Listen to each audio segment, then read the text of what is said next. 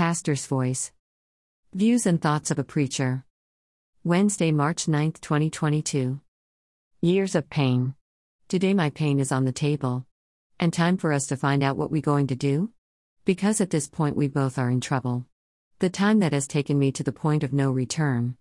To be heard is not planned or welcome. How long must this sharp feeling shape my life? I have lost myself in a storm of emotion triggered by betrayal, abuse, physical and mental pain caused by someone who played a part in my life that never should have been allowed. Today is the day that notice is served. How long are we going to ride this wave of letdown before we wake up and realize no more pain? Listen, I'm not mad at anyone. I'm just at a point where it's time to take back my life. Does anyone agree with me?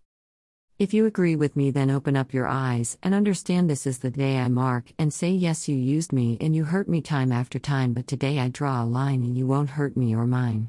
I won't lie and that I will not cry. I won't lie that many sleepless nights. I won't lie that I will miss you by my side.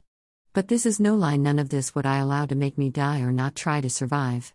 Line was drawn. No more will I let you have my power. To all that is being done this way, this blog is for you. Listen, Yah sent me to be that wake up call.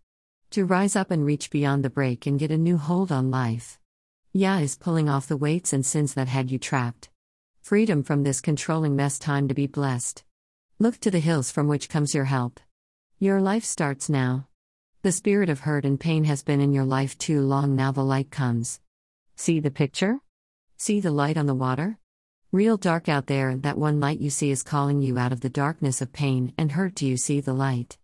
Yah is this light, and He has never, never, and never will stop trying to help all who are in this darkness.